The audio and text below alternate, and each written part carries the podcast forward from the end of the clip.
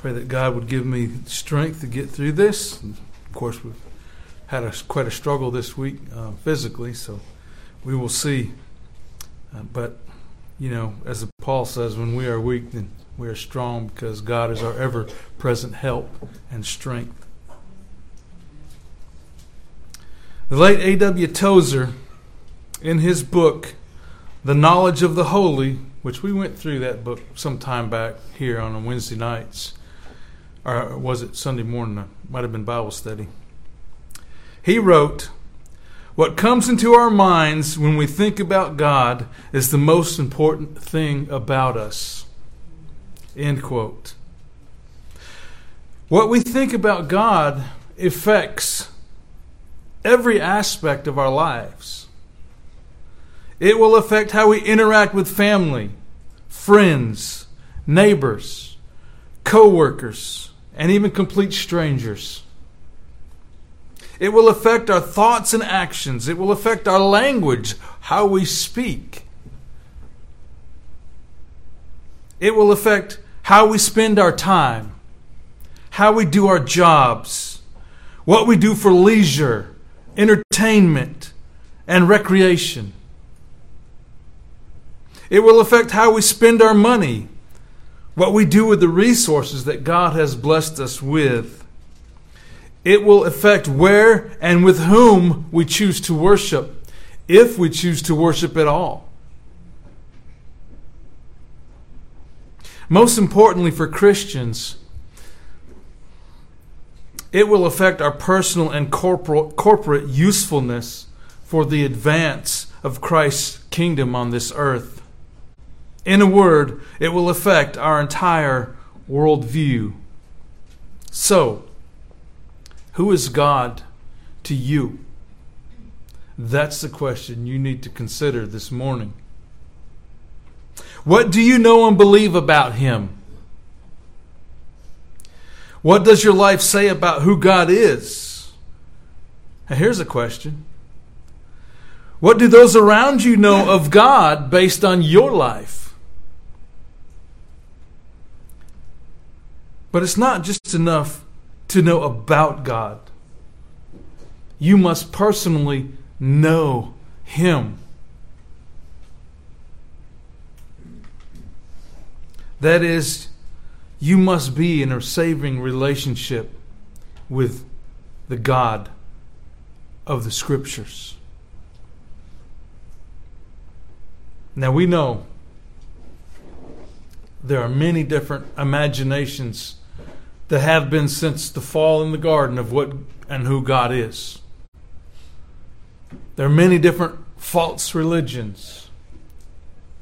Now, I would submit to you within the scope of what's called Christianity, sadly, there are different ideas of who God is. So, this is a very important topic. This is a very important question. And this is not one we can afford to get wrong. There are things in Scripture that we may not fully understand. We may have differences of, of opinions on certain doctrinal beliefs. And that's okay. But we can't get this wrong. Your very life depends on it. Who is God? And what do you, or how do you know him? Tozer continues in that same book. He writes The heaviest obligation lying upon the Christian church today is to purify and elevate her concept of God until it is once more worthy of Him and of her. In all her prayers and labors, this should have first place we do the greatest service to the next generation of Christians by passing on to them the undimmed and undiminished, that noble concept of God which we receive from our Hebrew and Christian forefathers of generations past. This will prove of greater value to them, the, the next generation of Christians, than anything that art or science can devise. End quote.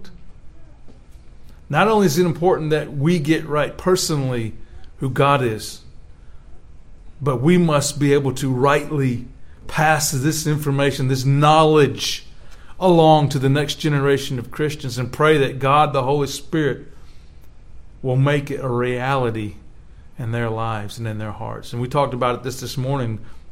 We persevere only because God preserves. And so we we know that Christ will preserve his church. Albeit maybe a small remnant, but there will be a people of God.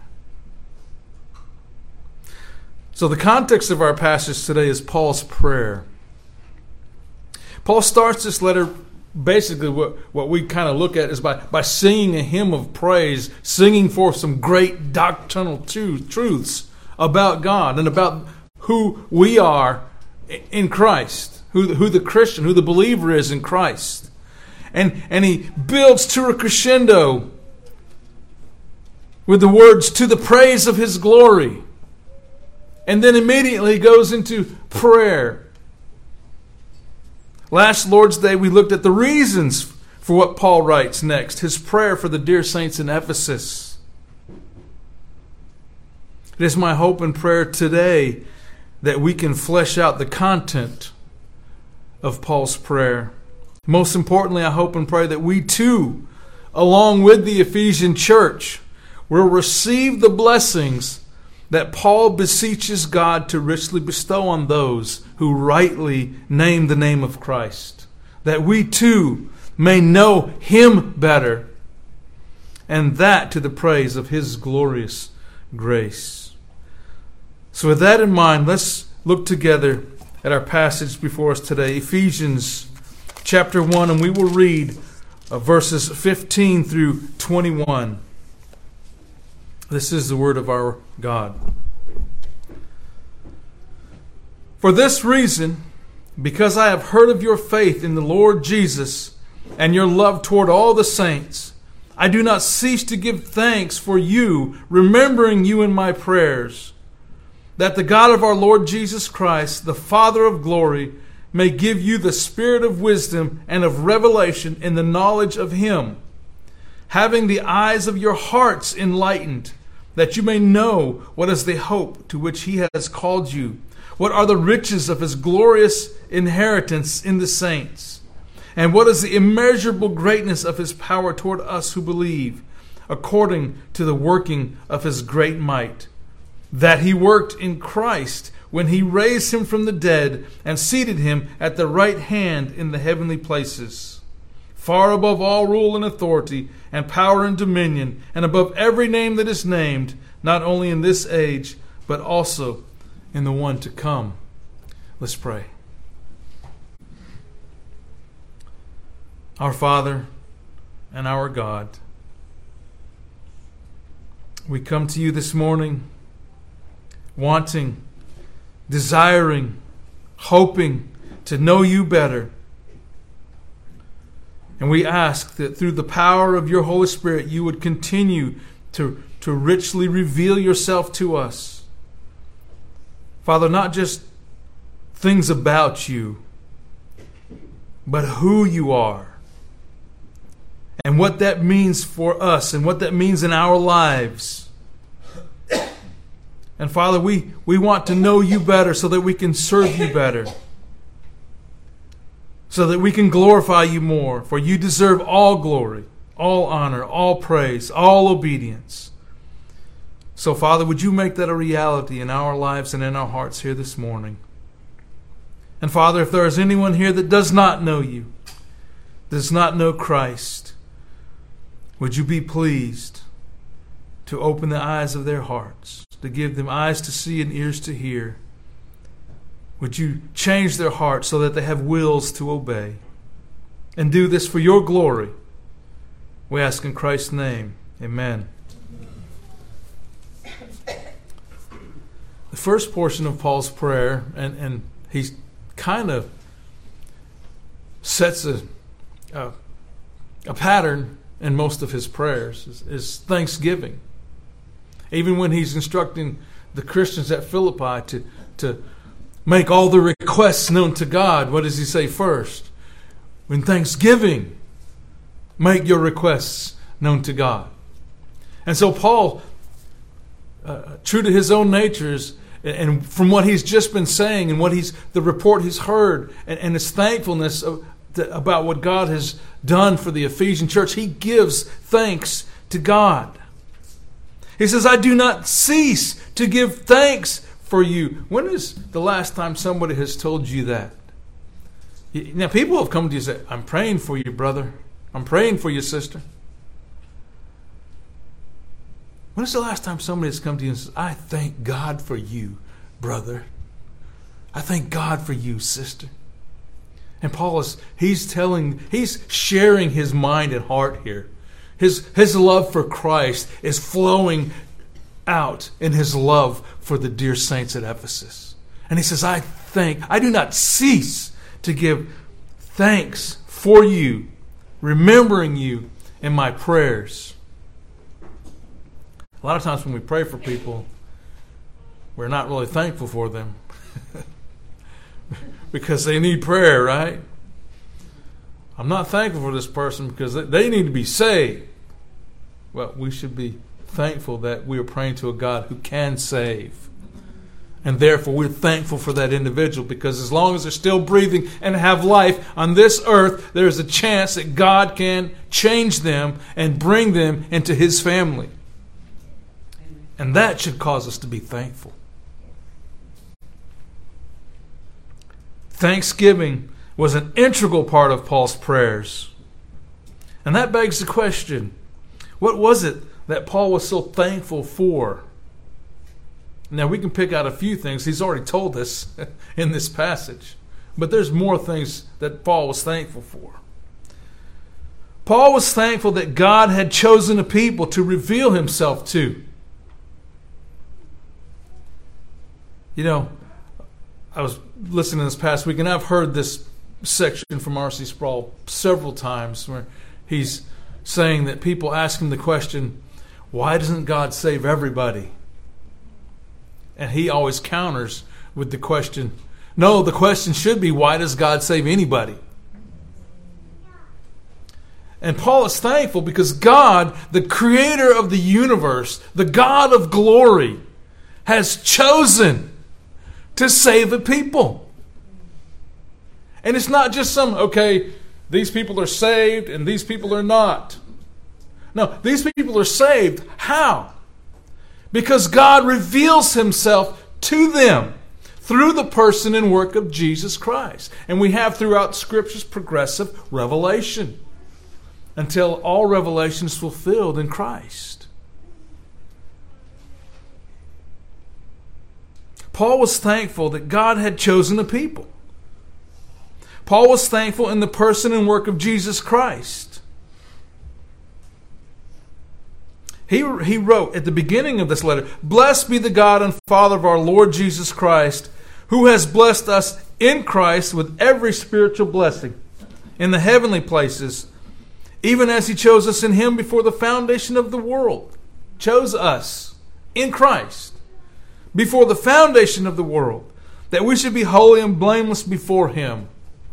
In love, he predestined us for adoption to, to himself as sons through Jesus Christ, according to the purpose of his will, to the praise of his glorious grace with which he has blessed us in the beloved.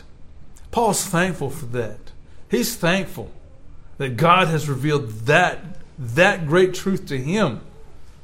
And he's thankful, if we go back a little bit in this chapter, that God had not only revealed himself to, to believing Jews, but had also included Gentiles. And so Paul is thankful that God had revealed himself through the gospel to these believers in Ephesus.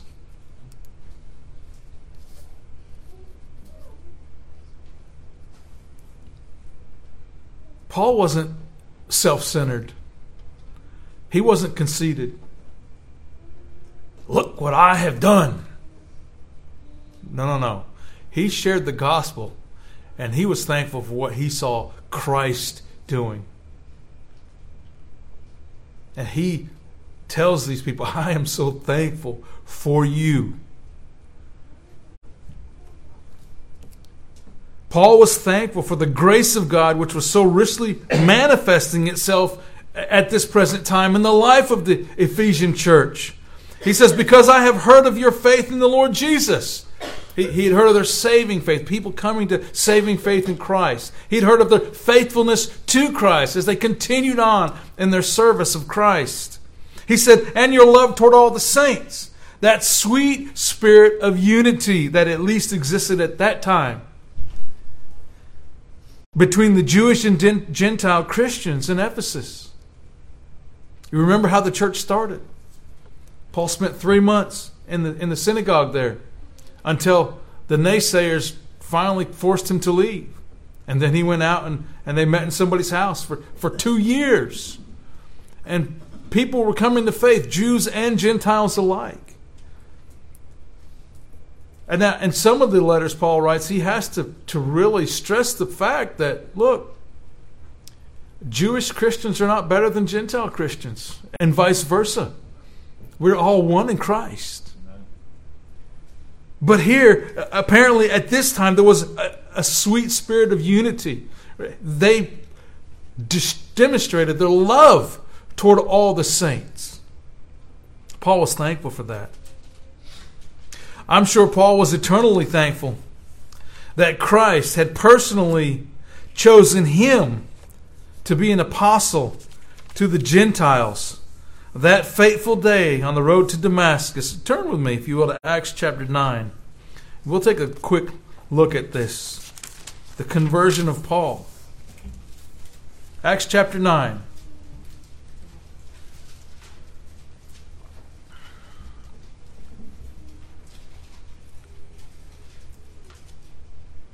Let's start in verse um, 3. And, and, you know the backstory, okay? Paul was uh, uh, there and he witnessed uh, the, the martyrdom of Stephen. He, he had uh, watched the coats, so to speak. He was the, the, the, valet for the coats, holding the coats and, and lending his approval to the, those who were stoning uh, uh, Stephen. And then he had been given authority from the high priest to go around and arresting and persecuting the, the way, uh, those who, uh, the sect of the Nazarene, those who followed after Christ. And, and, and he was on a very mission here to go to the city of Damascus to do just that, to imprison and arrest, arrest and imprison and persecute uh, those who uh, were believers in the Lord Jesus Christ. And so he's, he's on the road heading there. Now, as he went on his way, he approached Damascus, and suddenly a light from heaven shone around him. And falling to the ground, he heard a voice saying to him, Saul, Saul, why are you persecuting me? And he said, Who are you, Lord? And he said, I am Jesus, whom you are persecuting. But rise and enter the city and you will be told what you are to do. The men who were traveling with him stood speechless, hearing the voice, but seeing no one. Saul rose from the ground, and although his eyes were opened, he saw nothing. So they led him by the hand and brought him into Damascus. And for three days he was without sight, and neither ate nor drank. Now there was a disciple in Damascus named Ananias. The Lord said to him in a vision, Ananias, and he said, Here I am, Lord. And the Lord said to him, Rise and go to the street called Straight, and at the house of Judas look for a man of Tarshish named Saul. For behold, he is praying. And he has seen in a vision a man named Ananias come in and lay his hands on him so that he might regain his sight. But Ananias answered, Lord, I have heard from many about this man, how much evil he has done to your saints at Jerusalem. And here he has authority from the chief priest to bind all who call on your name. But the Lord said to him, Go, for he is a chosen instrument of mine to carry my name before the Gentiles and kings and to the children of Israel. Paul was called by Christ personally, uh, not only into salvation, not only to be a Christian, but to be an apostle to the Gentiles. I praise the Lord for that. I, I don't know if any of you are from Jewish background, but I'm not. And so I, I praise the Lord for that, that the gospel went out to the Gentiles as well. Paul was thankful for that, and, and I'm thankful for that. I believe because of Paul's faith, he had learned to be content and thankful in any situation. And so when the Apostle Paul says that, number one, we are to be thankful, he's, he's leading by example. And number two, when he tells people that he's praying and giving thanks to God for them, you can bet on that because he is. Because he had learned to be content. What, what is content? What, what is content? What does it breed? Thankfulness. He had learned to be content and thankful in every situation. He writes to the church in Philippi I rejoice in the Lord greatly that now at length you have received, revived, excuse me, your concern for me. You were indeed concerned for me, but you had no opportunity. Now that I am not that I am speaking of being in need, for I have learned in whatever situation I am to be content. I know how to be brought low, and I know how to abound. In any and every circumstance, I have learned the secret of facing plenty and hunger. What's the secret of facing plenty and hunger? being thankful for what you have. Abundance and need. I can do all things through him who strengthens me. Paul is thankful for whatever God provides for him or doesn't provide for him. Can we be thankful for what God withholds from us? I mean, that's, that's a little harder, isn't it? We, we can be thankful. It's easy to be thankful for what God provides from us, provides for us. But what if he withholds? Now let's think about this.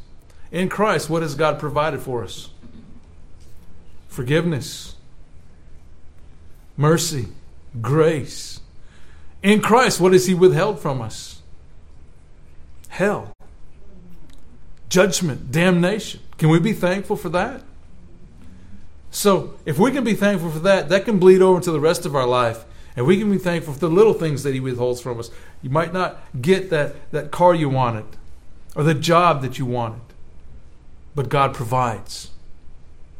Paul was thankful.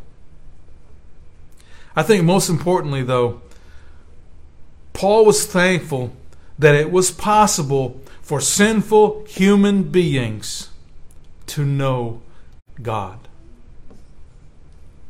and to know him more and more as God so willed to reveal the glories of his marvelous grace and mercy to us. That brings us to the content of Paul's intercessions on behalf of the Ephesian congregation. And the primary theme of Paul's intercessions is that you may know him more. Paul wanted them to have a fuller, deeper knowledge of God. That the God of our Lord Jesus Christ, the Father of glory, may give you the spirit of wisdom and of revelation in the knowledge of Him. Now, the word revelation there is, is not speaking of divine revelation, new revelation, but more of illumination. Okay? We can't use that verse to, to, to, say that we can get revelations from God today. That, that's, that's done. That doesn't happen. We believe in the cessation of that, that the canon is complete. Paul was asking God the Father to reveal himself He was asking God the Father to reveal, himself to them in ways that he had not yet done. Okay, what's, what does that look like in the life of the believer? When you're converted, do you know everything there is to know about God? I'm sure if anybody was close, it was probably the Apostle Paul. I mean, he had been to all the religious schools. I mean, he knew the Torah. He knew the Pentateuch. He knew about God as, as was outlined in Moses and the prophets, right? But he did not know God until he met Christ in person on that road to Damascus. And Paul is praying that God will progressively and continually reveal himself to the believers in Christ. We learned this morning that there will be one day in the future, maybe distant, maybe not so distant, where we will no longer need a progressive revelation because then we will know because we will see him face to face. God will be with us and we will be with him. The dwelling place of god will be with man and he will be our god and we will be his people. And then our knowledge will be full. Not perfect full. We can never have a perfect knowledge of who god is because god is so far above and beyond a finite creature's ability to learn and comprehend. But we will know fully what He wants to reveal to us.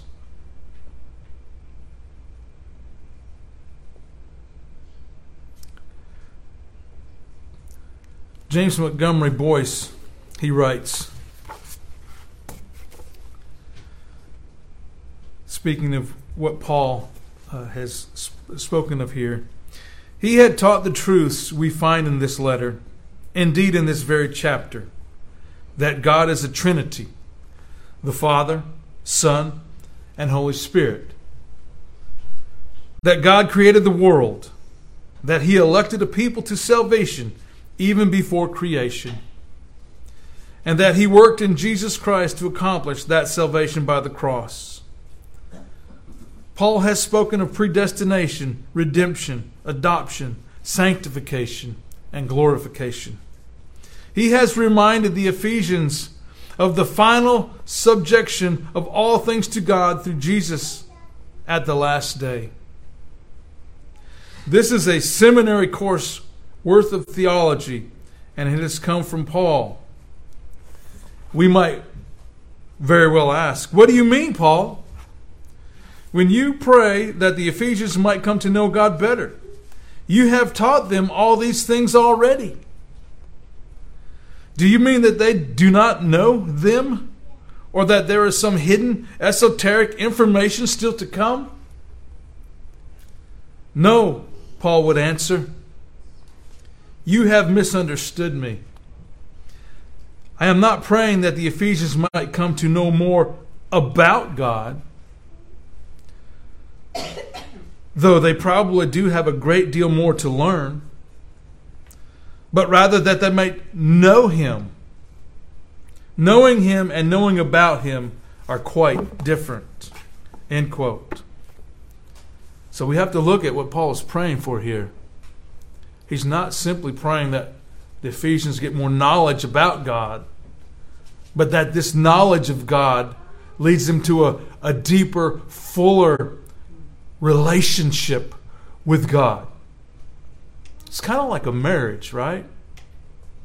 You may know the person uh, about them and a little bit about them when you marry them, right?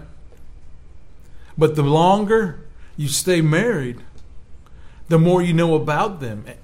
And now, in a sinful world, that doesn't necessarily mean that you grow closer, unfortunately. But, but by the grace that God gives us as sinful creatures, we can still grow closer and closer to our spouse the more we get to know them. But i am going to let you in on a little secret. You know, you know what the secret to that is? Both of you looking to Christ. See, Christ is here, and we are here.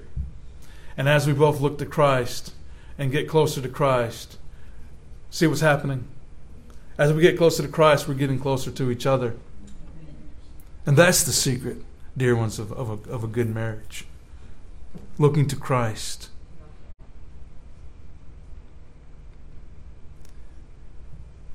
Paul, as an apostle, had the privilege of special revelation from God, a privilege that we don't have. However, all the special revelation that God gave the apostle, we do have. We have it here. So we don't need God to come to us and say, okay, I got something new for you, because God has already given it.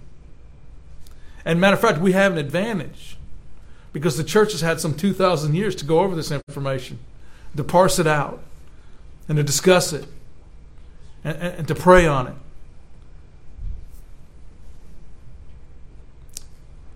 Paul is not naive enough to think that he, as a mere man, could explain God to them in a way that they could understand apart from the enlightening ministry of the Holy Spirit. Paul wanted their head knowledge to be a heart reality.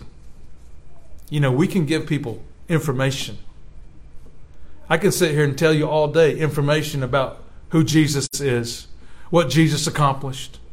I can, I can go into the great doctrines. I can try to explain the doctrine of the Trinity. Try.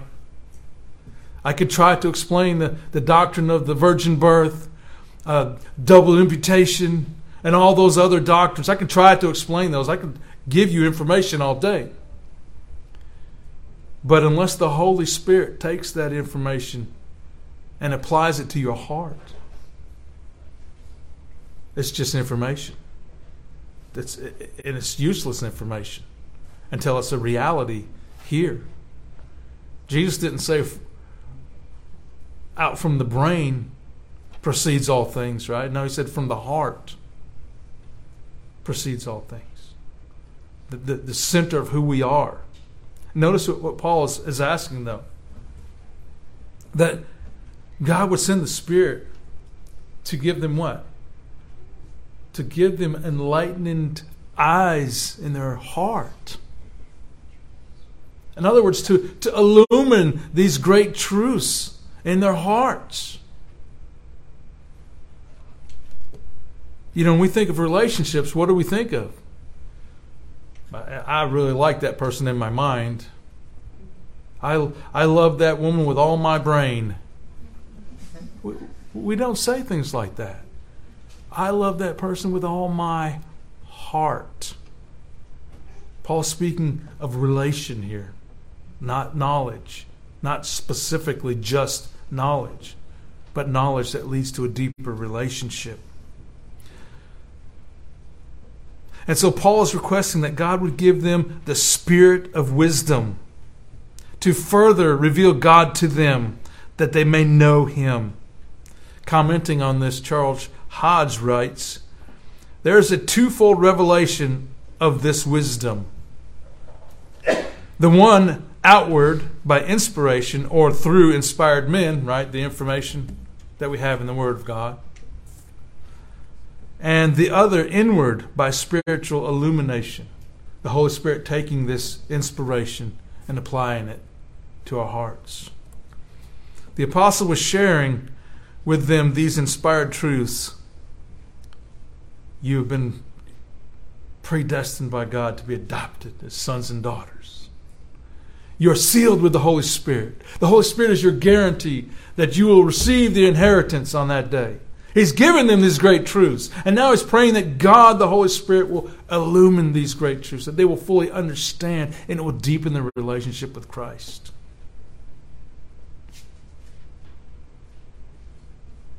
Paul was asking God to distinguish himself from all the false gods that the Ephesian Christians had formerly worshiped. And yes, might I even say, from the Yahweh that the Jews had formerly worshiped. Because when they rejected Christ, the God they worshiped became a false God and not the God of Scripture.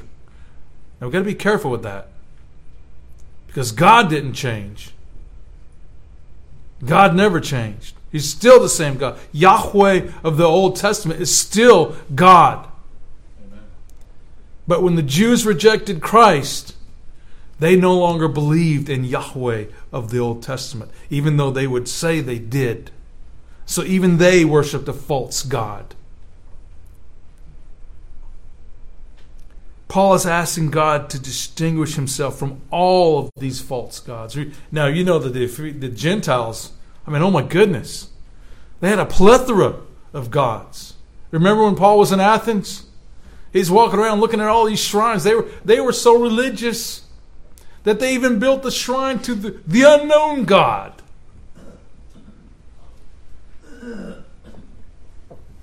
Kind of like we didn't cover all the bases here, right? no, Paul wanted God to distinguish himself, to, to reveal himself in a way that put all these other gods to rest. And that, that would draw their focus on him through Christ and worship him in spirit and in truth. he wanted them to know God as the Creator for by him all things were created in heaven and on earth, visible and invisible, whether thrones or dominions, or rulers or authorities. all things were created through him and for him. Colossians 1:16 Paul wanted them to know God as the provider.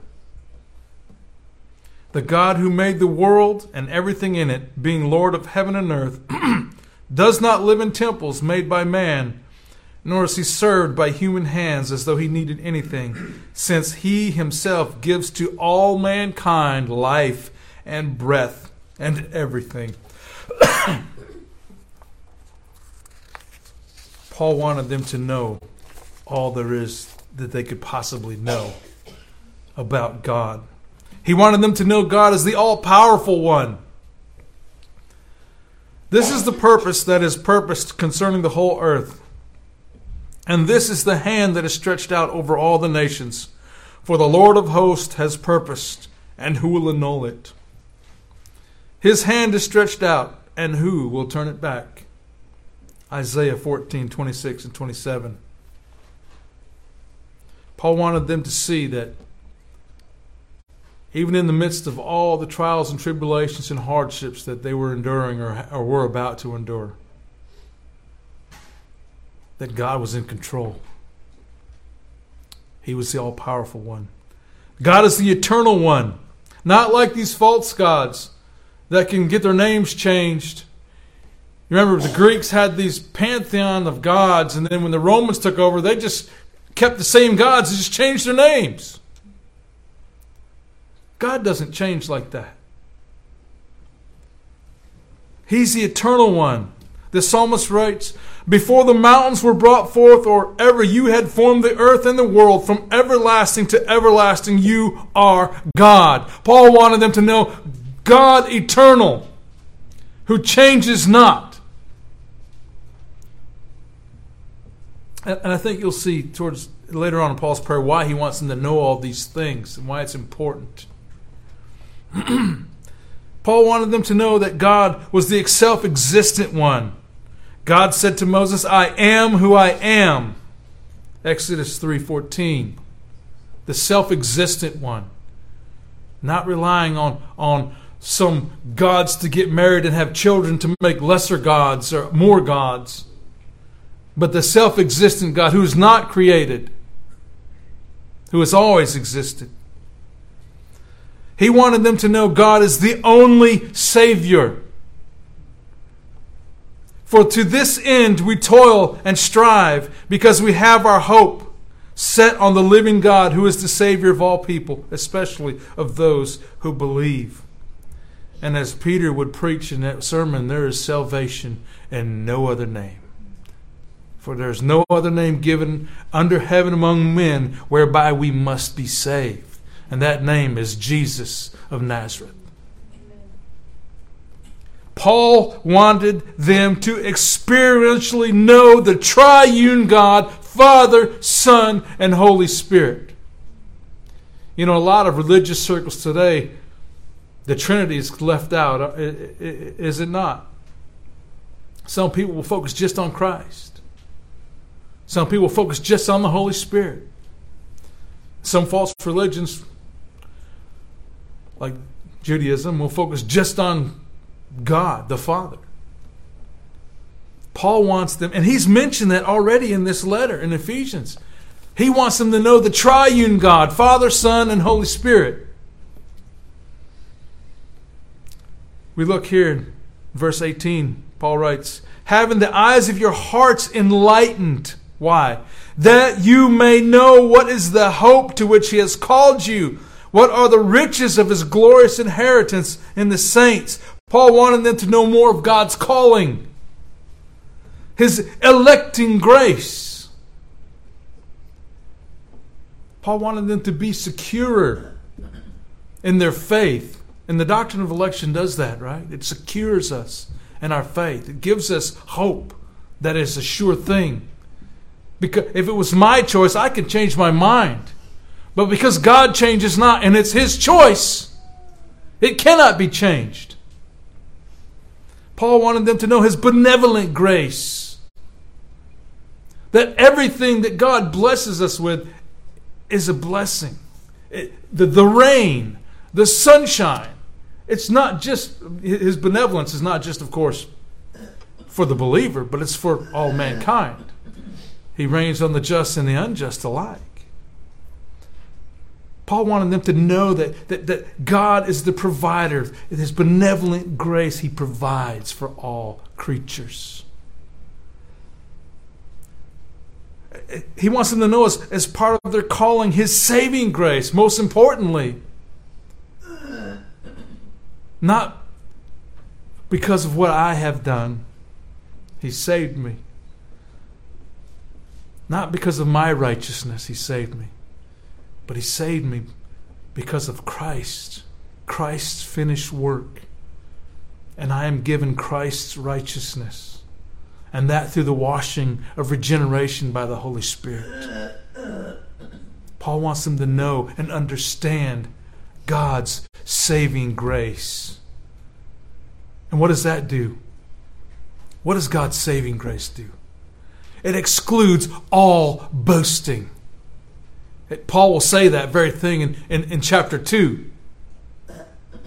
We're saved by grace so that none may boast. I can't stand before God and say, well, I'm smarter than so and so.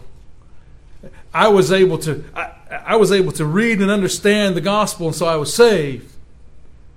I, I can't boast in that. Or I haven't committed as many bad sins as this other person. I can't stand before God and boast in my righteousness. It only takes one sin to be forever worthy of hell. Let me rephrase that. It doesn't even take one sin to be worthy of hell. Why? Because I have been, I have inherited Adam's sin guilt.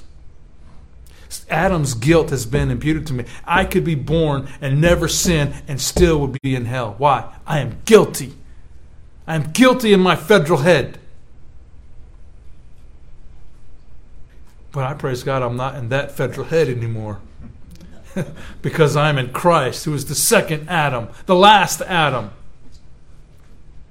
and he is not guilty. And therefore I am found not guilty in him. Not because I'm sinless, because I am not. Not only did I inherit Adam's guilt, but I inherited Adam's sin nature. I don't become a sinner when I sin. I sin because I am a sinner. You see the difference there? I'm not waiting to sin to become a sinner. I am born a sinner. Therefore, I will sin. It's my nature until my nature is changed by the power of the living God. Paul wants them to know his sanctifying grace as they are going through life, walking through life together with their brothers and sisters in Christ, as they are growing in their faith and in the knowledge of the Lord Jesus Christ. Paul wants them to know his preserving grace to grant them assurance throughout their walk. That's something hard for us to grasp because you know, we, we don't have people threatening us all the time because of our faith. Why, why is this happening to me? Maybe God's punishing me. Um, no, Paul wants them to know God's preserving grace to give them assurance in all things. And Paul wants them to know more, not just know these things, because they already know some of these things, or some of all of these things. Paul wants them to know them more fully. And Paul wants them to experience them more fully, God's unifying grace. And finally, the consummation of God's redeeming grace, the eternal state of the church in glory. Paul wants them to fix their eyes on Christ and the hope that is to come. Christ is not somebody that just lived in the past, somebody that died and was buried and was raised and is in heaven. But Christ is going to physically return one day. And we are to be looking to Christ so as not to be caught unawares. Even, even though Jesus is going to come as a thief in the night, it ought not catch us unaware if we are paying attention, if we are looking to Christ and doing our Father's business.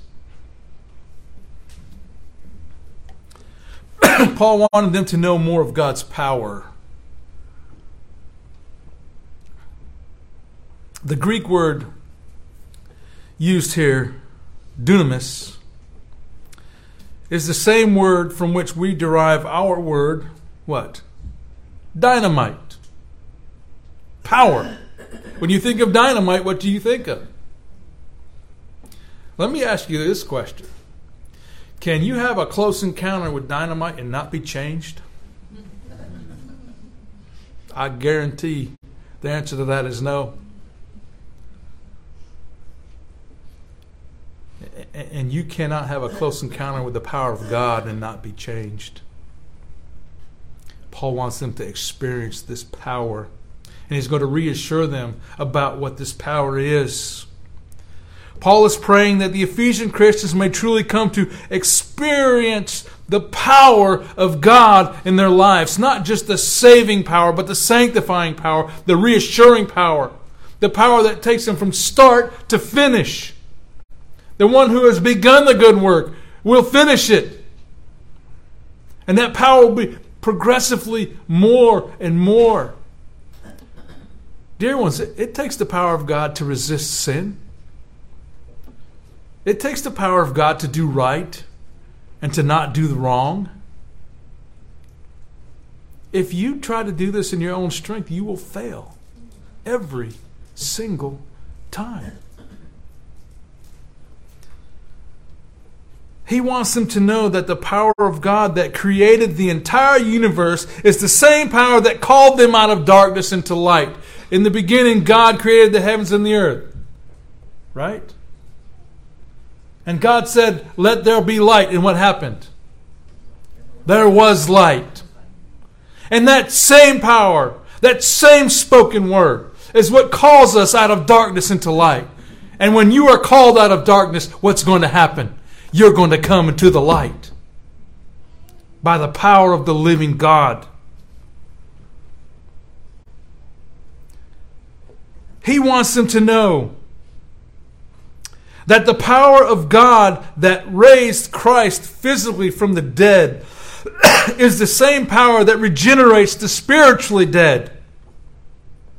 And it is the same power that ensures the future physical resurrection of God's people. You can see how assuring all this is, right? It, should strengthen our faith, should give us hope. If the spirit of him who raised Jesus from the dead dwells in you, he who raised Christ Jesus from the dead will also give life to your mortal bodies through his spirit who dwells in you. Spiritual resurrection, spiritual life, this, this, this, this new birth this regeneration. And of course, one day, a physical, literal resurrection. Behold, I tell you a mystery. We shall not all sleep, but we shall all be changed in a moment, in the twinkling of an eye at the last trumpet. For the trumpet will sound, and the dead will be raised imperishable, and we shall all be changed. Dear ones, that's the same power that raised Christ from the dead. And if you truly believe Christ was raised from the dead, then you will believe these promises.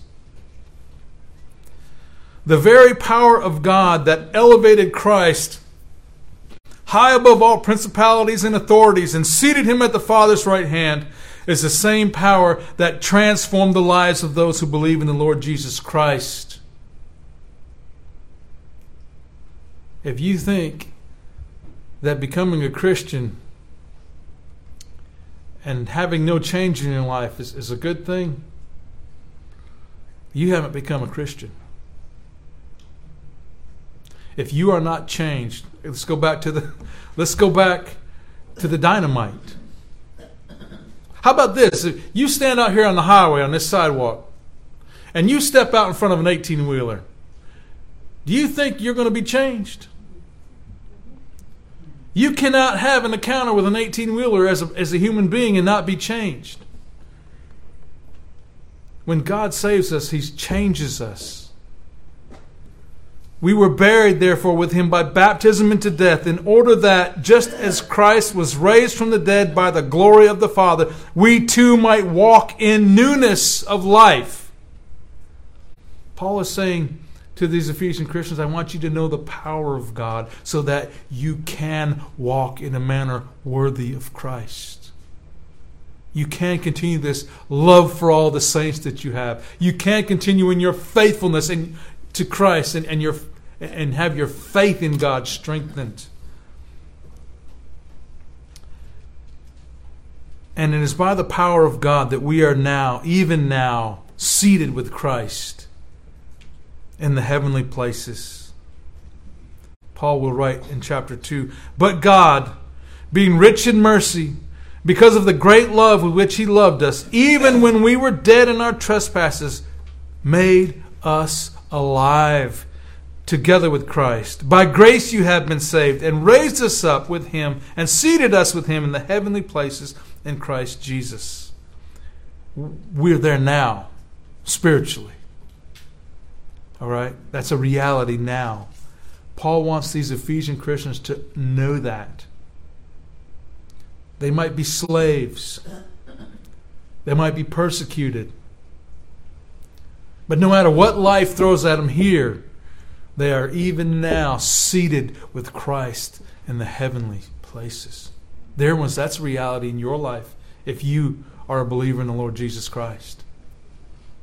If you have a saving relationship with the Lord, you are seated even now with Him in the heavenly places. And that has taken place by the power of the living God.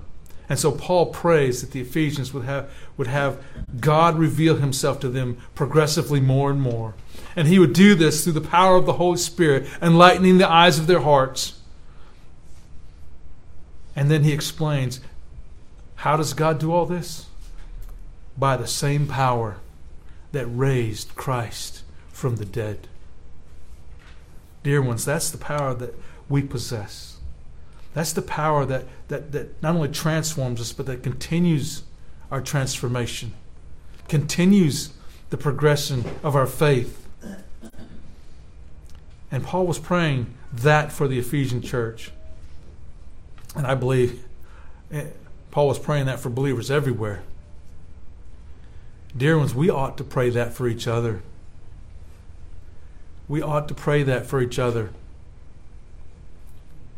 In our passage today, we have seen the mind and heart of Paul as he prayed for the saints in Ephesus.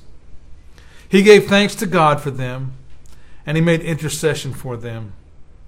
He prayed that God would continue to reveal himself to them in power and glory. He prayed that the Ephesian Christians wouldn't just have an academic knowledge of God but that they would continually more and more experience His presence in their lives.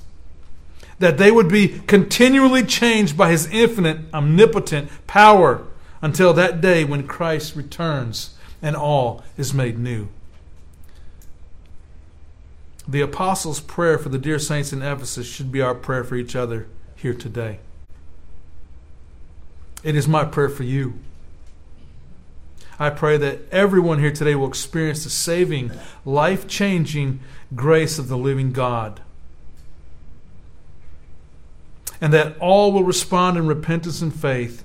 May we continually, day by day, learn more about Him. And may we get to experientially know our triune God more fully and intimately as we receive and experience and live by His wonderful sanctifying grace to the praise of His eternal glory. That is my prayer for each one here today. Let's pray. Holy Father, once again we ask that you would make this a reality in our lives.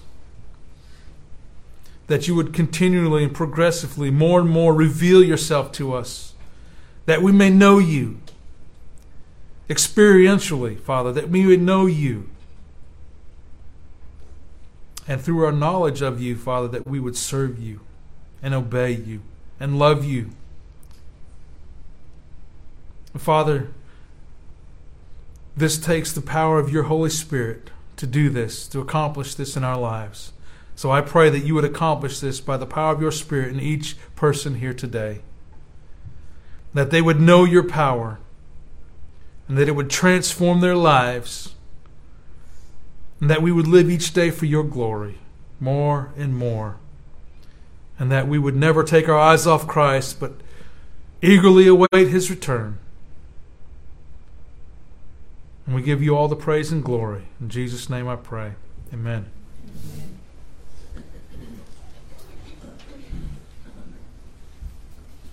If you'd stand with me and let's turn our hymnals to 676 and sing our closing hymn, More about Jesus. 676.